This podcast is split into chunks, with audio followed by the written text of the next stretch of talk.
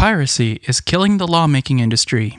Hi, I'm your host, Drew Wilson. Welcome to the seventh episode of the Freezenet Official Podcast for May 2019. Here are your top three headlines Julian Assange handed a controversial 50 week prison sentence. Coming in at number two, man labeled a copyright infringing terrorist for posting the law online for free. Finally, at number three, Instagram hit with a data leak with 49 million user records exposed. We've got an update to a story we brought you last month.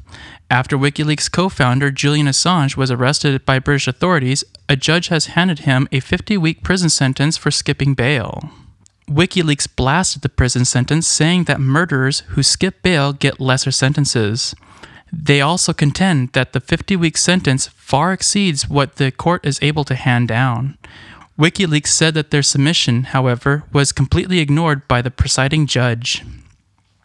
Meanwhile, the United Nations has weighed in on this huge sentence.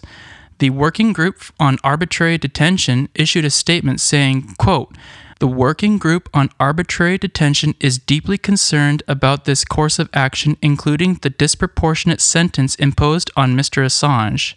The working group is of the view that violating bail is a minor violation that, in the United Kingdom, carries a maximum sentence of 12 months in prison, even though the bond related to the bail has been lost in favor of the British government, and that Mr. Assange was still detained after violating that bail, which, in any case, should not stand after the opinion was issued.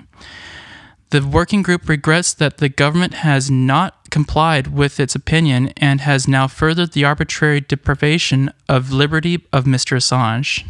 Of course, the legally questionable prison sentence isn't slowing the United States down any. In a submission, the U.S. is wanting to have Assange extradited to face a charge of conspiracy to commit computer intrusion. Naturally, Assange is fighting the extradition order.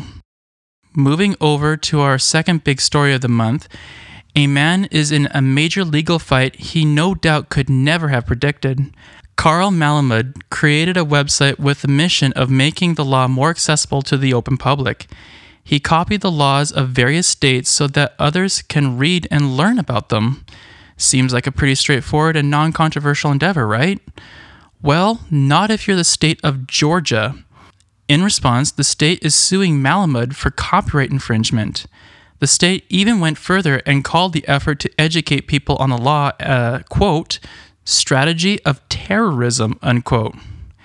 It's a response that no doubt caused many people to think that this can't even be right. But as unbelievable as it sounds, it's quite true. What Georgia is contending is that they used taxpayers' money to create an annotated version of the law. They commissioned LexisNexis to research and compile this law. This version basically includes case law and other adjustments so that clarity can be had on what the laws really are. Since the private company is producing this version of the law, it therefore falls under copyright as far as Georgia is concerned.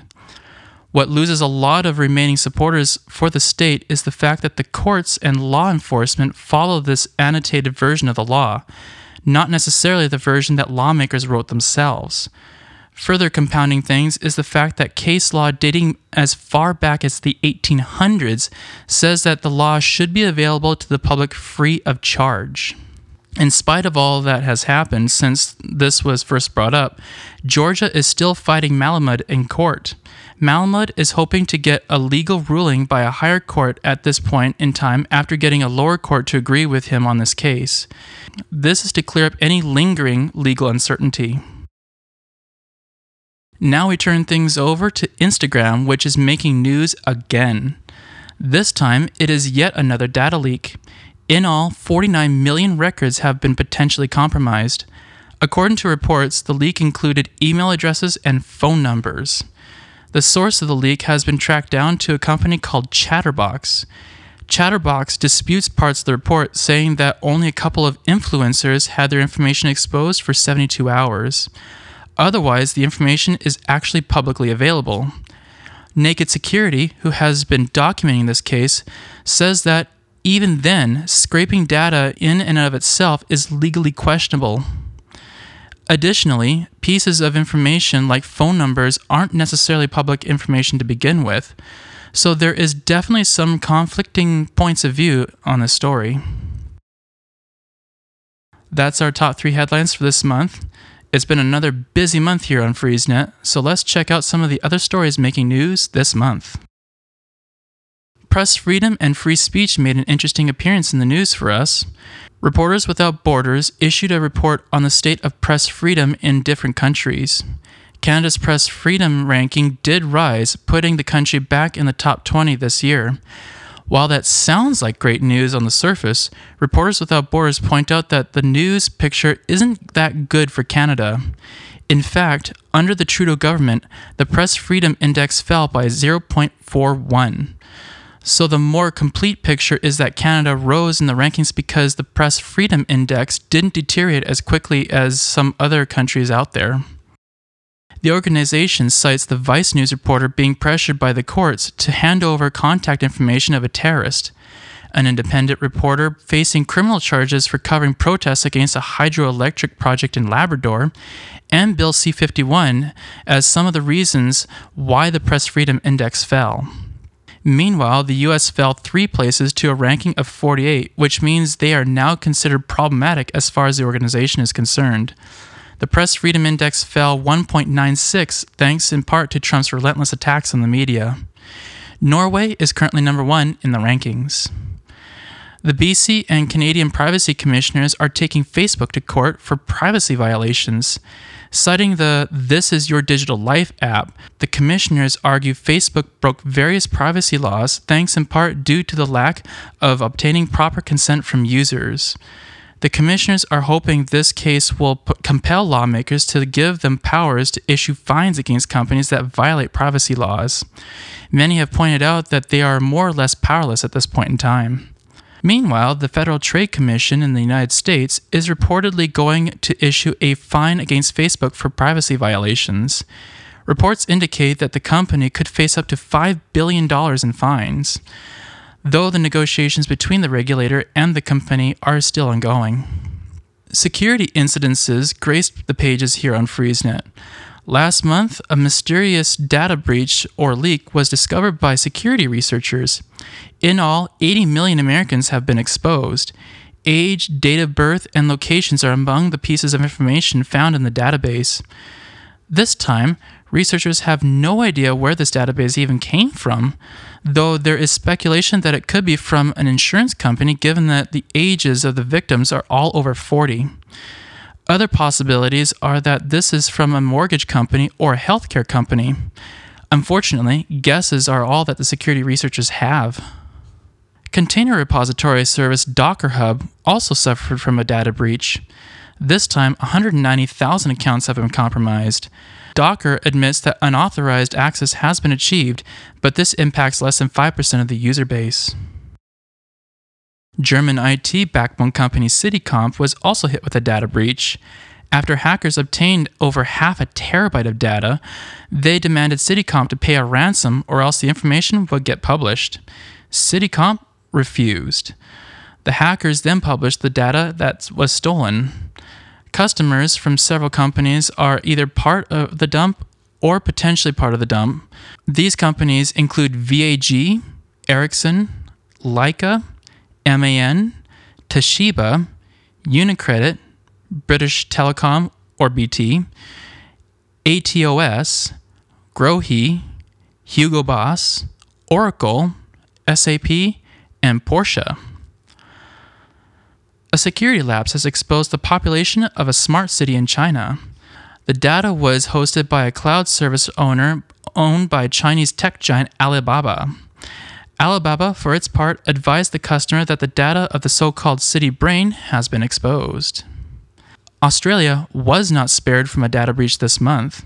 According to the Office of the Australian Information Commissioner, a single breach affected nearly 40% of the population of the entire country.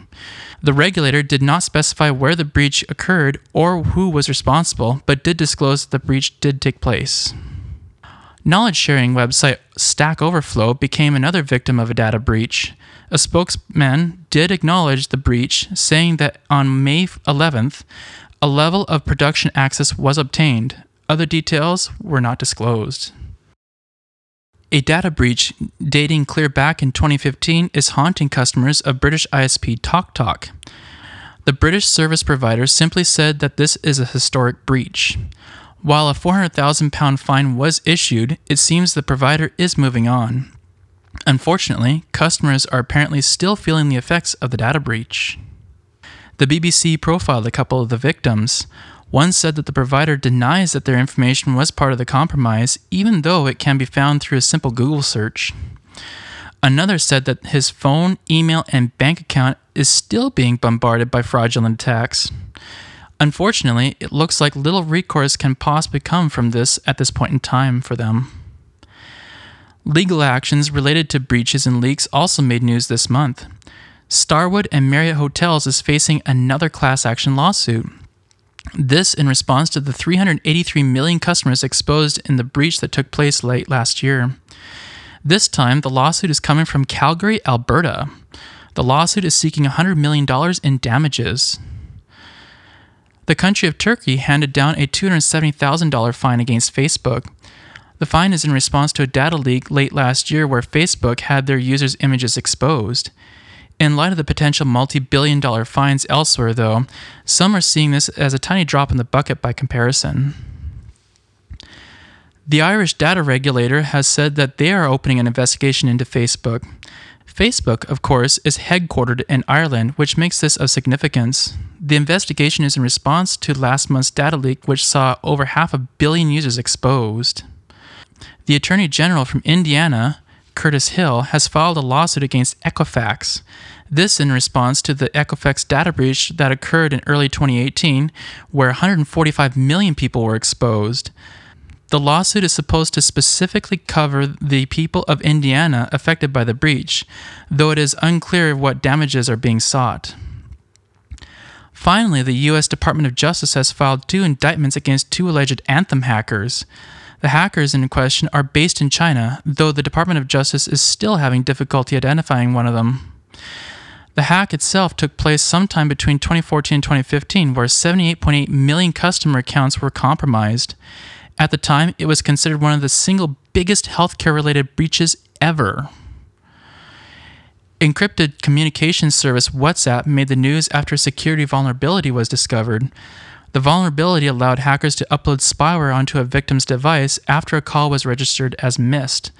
While some outlets suggested that this while some outlets suggested that the user base was exposed, it appears that the malware was targeted at a specific human rights lawyer who called the attack ironic. This is because he is fighting against companies that sell malware to governments trying to crack down on civil rights. Whistleblower Chelsea Manning is facing a second grand jury. The news comes after the first grand jury panel expired. The Obama administration handed Manning a reduced sentence as he left office, but it seems authorities are hoping to throw her back into prison following her release. Manning said that she is not giving up the fight still and that she is thankful for all the support she has received. The first words after the release was to her dog, in which she says, Hey, doggo. The Minister for Canadian Heritage is raising eyebrows and sparking fears of a repeat of the notorious Minister Sam Bulte incident from the mid 2000s. The minister was told to seek input from a broad range of stakeholders on a report for where to take copyright laws next. Rather than fulfilling that part of the report, the minister is accused of simply listening to a small handful of corporate lobbyists. After that, she issued a report that made a number of recommendations. One recommendation said that copyright terms should be extended from life plus 50 years to life plus 70 years. The report said that no one disagrees with that idea. University law professor Michael Geist sharply disagrees with that idea, saying that this is proof that a broad range of stakeholders were never consulted. A broad range of non governmental organizations and European digital rights organizations are calling on European lawmakers to enforce the ban on Deep Packet Inspection, or DPI. The provider's use of the technology was banned when lawmakers passed network neutrality laws. The organizations contend that this ban is largely being ignored and raises serious concerns about free speech and privacy. Those are some of the stories making news this month here on FreezeNet. Now, turning towards entertainment, here are the video games we've reviewed this month. Vegas Stakes for the Super Nintendo. Good use of subtle facial expressions, nice variety on the vi- different games, and pretty interesting 7 card stud play, so we gave this game a great 88%. Next up, we tried Pole Position 2 for the Atari 7800. Great learning and difficulty curve, while still giving more experienced players a nice challenge. While the cars may explode a bit too easily, this game still earns a great 84%. From there, we tried Midnight Mutants for the Atari 7800, an interesting adventure game that plays similarly to an early Zelda game.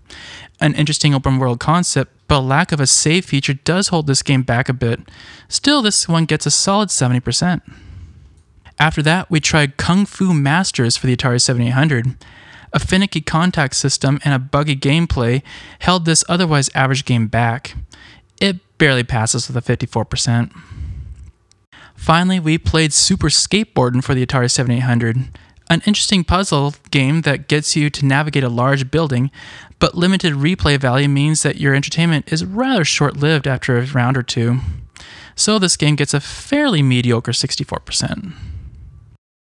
As for music we've reviewed this month, we've got Sugar Ray, The Club, Above and Beyond featuring Alex Vargas, Blue Sky Action, Above and Beyond Club Mix, Ghoul Spoon, Alien Magnet, Cyrus, Time is Running Out, Nitrous Oxide featuring Sean Ryan, Come Into My World, Sub Focus, Endorphins, Sub Focus versus Fred V and Grafix Remix, Shawn Mendes, There Is Nothing Holding Me Back, Halsey, Now or Never, and finally, Imagine Dragons, Believer. So that leads us to our pick of the month. This month, our pick of the month belongs to Vegas Stakes for the Super Nintendo. Also, be sure to check out Pole Position 2 for the Atari 7800, Above and Beyond featuring Alex Vargas, Blue Sky Action, Above and Beyond Club Mix, and Nitrous Oxide featuring Sean Ryan, Come Into My World. Quite the competitive month for quality, that's for sure. And in other news, a British man found out just how hard it is to get out of jury duty. No, he wasn't trying to get out of it for kicks or personal reasons. He actually had a legitimate reason for getting out of it. He is the judge in the court case in question. While some might think that this makes this case trivial, and probably the result of a clerical error, when he submitted the paperwork to get out of jury duty, he was denied. The response included a statement saying that if he wanted to appeal that decision, he could consult with the resident judge, which would be himself in this case. Suffice to say, the judge agreed to let him go. I wonder why.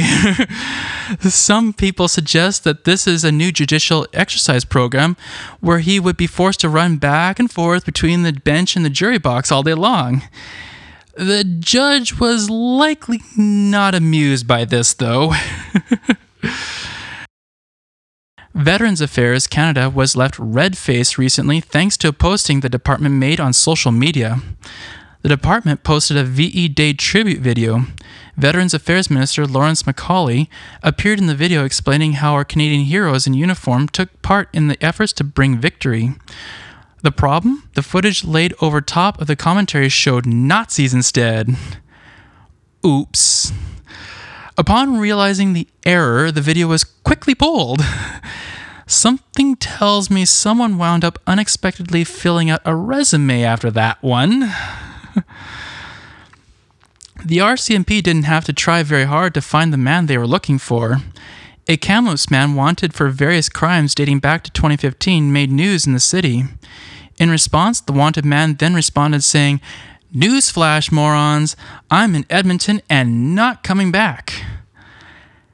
Long story short, the police wound up welcoming the man back to Kamloops before carting him away in handcuffs. so, before we close out this month's episode, we got a fairly large announcement to make. We have expanded our guide section by quite a bit this month. This month, we've completed a 10 part guide series on Blender. Blender, as some of you may know, is a free and open source 3D art software. Of course, it does a lot more than generate some scenes with simple 3D objects. It also has animation features, texture building, and even a feature filled video editor as well. This guide is for beginners, but by the time you get to the end of it, you too can create a simple 3D videos yourself. So feel free to check out our guide and follow along. After all, the software is free to begin with. Also, shout out to Nolan for providing mixing and recording services for this month's podcast. Appreciate the hours of work you put into this. If you'd like to get your hands on some behind the scenes stuff, exclusive content, and early access material, you can check out our Patreon page at patreon.com slash freezenet. Through this, you can help make FreezeNet just that much better, all the while getting some pretty cool stuff in the process. That's patreon.com slash freezenet. And that